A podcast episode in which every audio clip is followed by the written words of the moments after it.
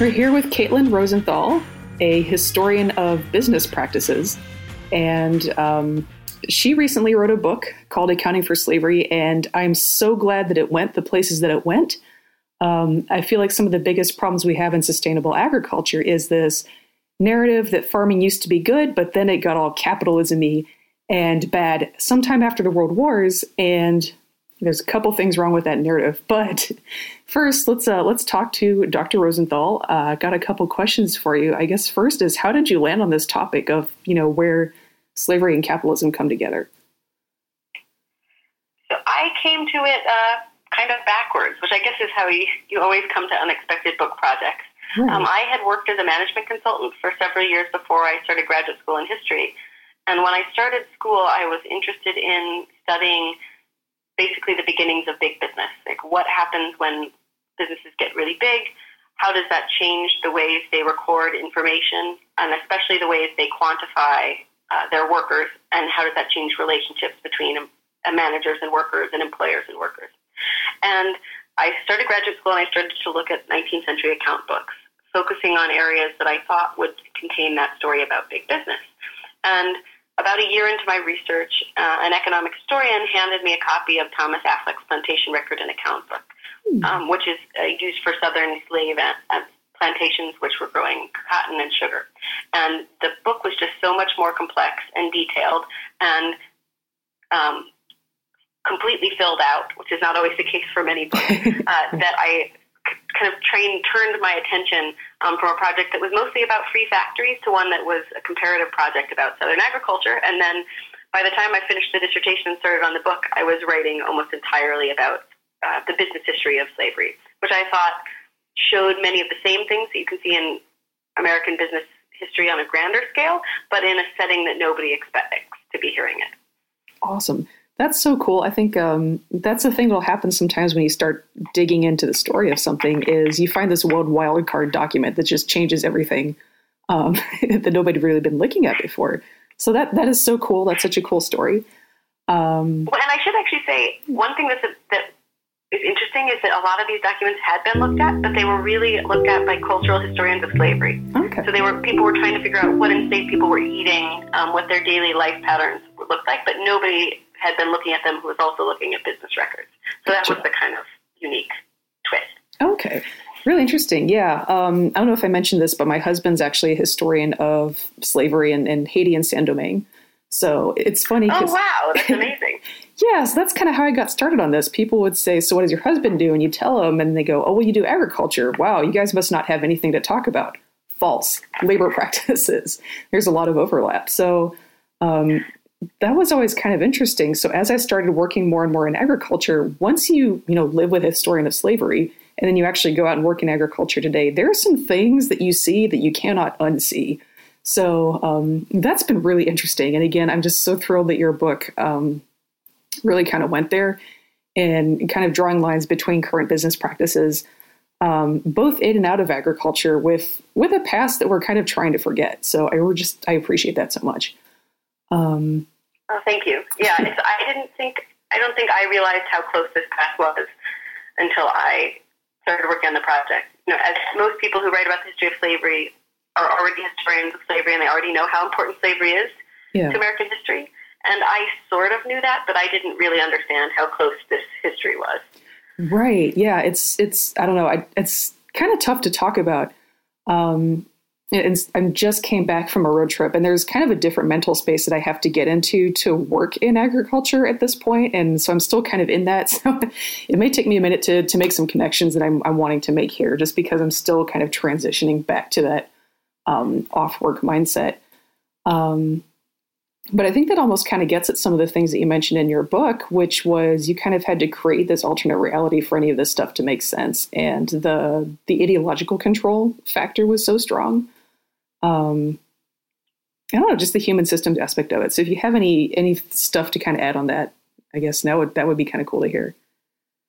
Well, I it's interesting when you think about what's new about this book because from one perspective, historians of, of slavery have known that there were pockets of really sophisticated business practices all along, mm-hmm. um, but there's uh, was often a tendency to describe those as um, you know, emerging despite slavery or um, pockets of innovation that were um, unusual and not typical or were kind of at odds with the larger system. And I think what really was a turning point for me focusing on slavery specifically was realizing that control over people was a management advantage.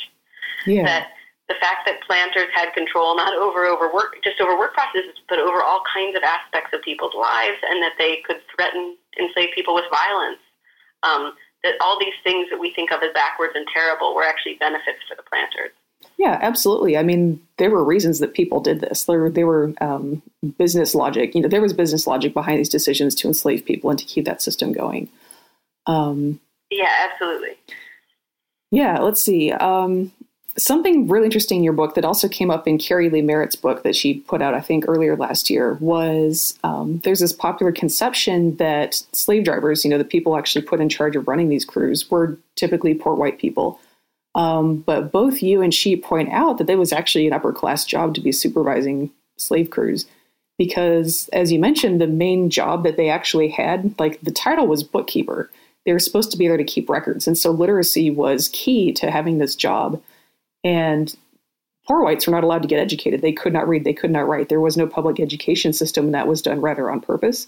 So, in order to be a slave driver, you had to be an upper class educated person, which is a really different wrinkle, I think, than most folks are, tend to think of.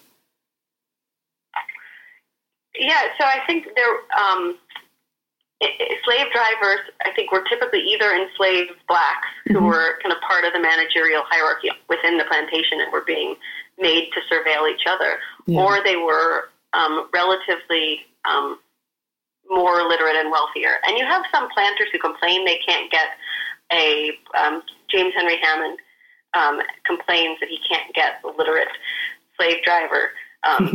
Or not a literate one, but someone who can com- keep good good enough records for him. Right. Um, and Thomas Affleck, the author of this plantation account book, says writes back. He says you have to put this in their contract. You want to find someone who can keep these good records for you. So there certainly is a range, but there were a number of people who were relatively um, elite, not elite on the level of you know planters who owned hundreds of hundreds of lives, mm-hmm. but certainly much much better off than um, many poor white Southerners. Right. It was really more of a middle class and up kind of job than it was, you know, like a. I, I think we think of like poor broke redneck doing this job, and that really just wasn't the reality. Yeah, I think there was a whole lot more uh, variation uh, with. I mean, if you think about it, it's a it's a uh, overseer is a position where you have a huge amount of enslaved people working under them, and you're not only in, in charge of the pro- the profitability of the plantation from over one year, but also the like maintenance of this huge body of human capital. Yeah. Like like the planter has huge amounts of wealth invested in people, and the uh, overseer is placed in charge of all of that. Yeah. So what um, you mentioned also about education, I think that's important as well. Um, one thing that's striking is how networks of planters were able to pursue excellent education for their own children um, mm-hmm. and sort of very high education at the top crust of society, but public education doesn't extend down into society in the same way that it does in the North. Right. So interesting. Yeah. Something that I noticed, again, working with farmers, is most of the time, if you have a manager uh, on a farm at this point, um, I think we tend to think of immigrant farm workers from Latin America as being kind of brute force labor, and that's really not the reality. Um, yes, there is a lot of that, but also the knowledge workers at this point are mostly first or second generation immigrants from Latin America because that's who has the knowledge base. And um, I, I, think that kind of comes up to some extent in your book too. Is um, you know, enslaved people weren't just being brought in for manual labor; they were being brought in for knowledge. And you even see this to this day in basically imported farm crews. Um, is their knowledge workers? You know, the knowledge workers come from that population base. They don't come from uh, the upper management class. And and you know, I think the extent to which the knowledge is brought by management versus middle management versus the um, manual labor crews is it kind of morphs over time, but there's definitely a, a, big thread of knowledge coming in from these imported workforces. And um, something that I noticed is on the occasions when you do have like an Anglo American who's learned enough Spanish to occupy this job, if they're a younger person, they've generally kind of uh, developed, I think, some more empathy towards their workforce, and they're kind of um, kind of straddling that divide more. If you come across, and it doesn't happen very often, but if you come across an older Anglo American who has learned Spanish, and they typically tend to identify with the Anglo management class more, and they are the creepiest people you will ever meet, which is really kind of interesting. but, but you know, actually, it's interesting if I think about the West Indian um, context where the plantations are the biggest and there are the most middle managers. There's like most bookkeepers and managers. Um, there are some comments, mostly made by uh, abolitionists at the time, about the what this work does to people. Mm-hmm. Um, like the fact that it's a kind of brutalizing job that um, kind of has an effect that, uh, and there's a one in particular who's writing about the slave trade. This is one that I quote in the book. It's an abolitionist. He writes, you know, if we get, we send out our young apprentices to, um, you know, keep uh, invoices of human lives, mm-hmm. then they're going to start to think about people as like seals. They're going to be kind of fully taken over by this brutalizing um, kind of outlook.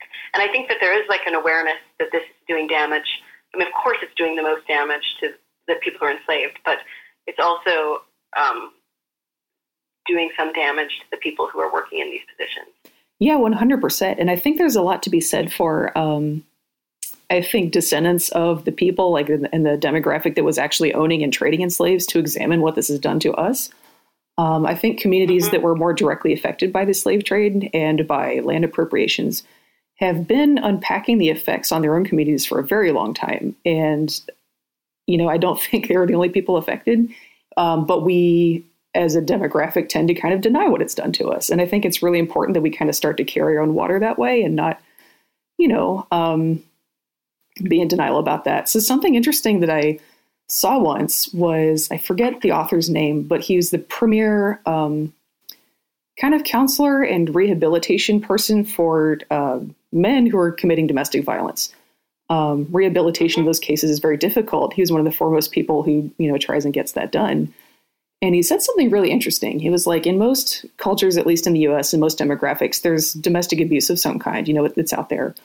Um, but there's a very distinct Anglo American strain of it with very different priorities. He said um, there tends to be a lot more uh, thought policing in that genre of domestic abuse. Like uh, in some demographics, there's a tendency to not really care what your victims think or say or do, as long as they keep the money or the food or the sex coming. Um, but for Anglo Americans, there's a lot more emphasis on what you're allowed to think and what you're allowed to say um, and who you're allowed to associate with, which I think is really interesting because it ties kind of into this. You know, you talked about human systems of control and surveillance, and that was really fascinating tie in. Yeah, I think people sort of think that a knowledge economy um, and information systems go with different types of practices, mm-hmm. um, but they can go with these extremely brutal, violent, um, uh, extractive practices, which, as you rightfully point out, like a lot of this labor is skilled. Mm-hmm. Um, but it's still not the kind of labor that we think goes along with like care- careful calculation. Right. I mean, um, I didn't realize until working with these records how much um, a sophisticated and large farm or plantation is, is like a factory. Um, the scheduling of the different processes over the course of the year, figuring out how to strategically plant and rotate crops, and just the need uh, for labor during especially peak times when you have to be able to command and control labor, or else the whole choreography of the year comes to a halt.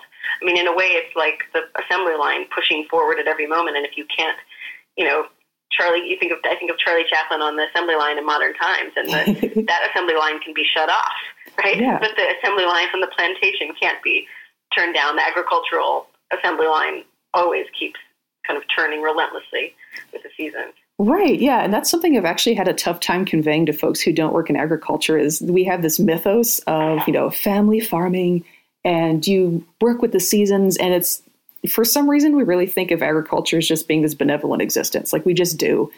Um, it would be so great to rise at 5 a.m. every morning to do backbreaking labor. Right. Well, and, and there's so much in agriculture that is time sensitive. And it, you can tell people 5 a.m. labor until the cows come home, you know, but people don't understand that there's time sensitive stuff that has to happen and it doesn't matter what it's doing to your body it still has to happen right um, so it's yeah. it's really challenging to convey that to folks and they kind of again like this whole factory farming uh, idea um, they call it factory farming because God forbid a farm behave like a factory. I'm like, but they totally do. you don't understand. And so, again, it's been really fantastic to have a resource like yours that points out that factories actually grew out of agriculture, because I think there's this this sentiment that treating it like a production machine is unnatural uh, and gross. And the way it was done with a plantation, to the extent of brutalizing people, you know, like kind of really draws that out. But in any kind of labor situation, like again, everything is time sensitive and you really have to coordinate that labor. You don't need to use slavery to do it, but you do need to find some way to coordinate that labor. And that is something that I feel just really doesn't hit home for a lot of folks who are romanticizing agriculture the way they do. That's episode one in a two parter with Caitlin Rosenthal, author of Accounting for Slavery. This book is all about the business culture that got built by enslaving people and how it bleeds through to business practices in the Americas and Europe today. Thanks for listening to Farm to Table.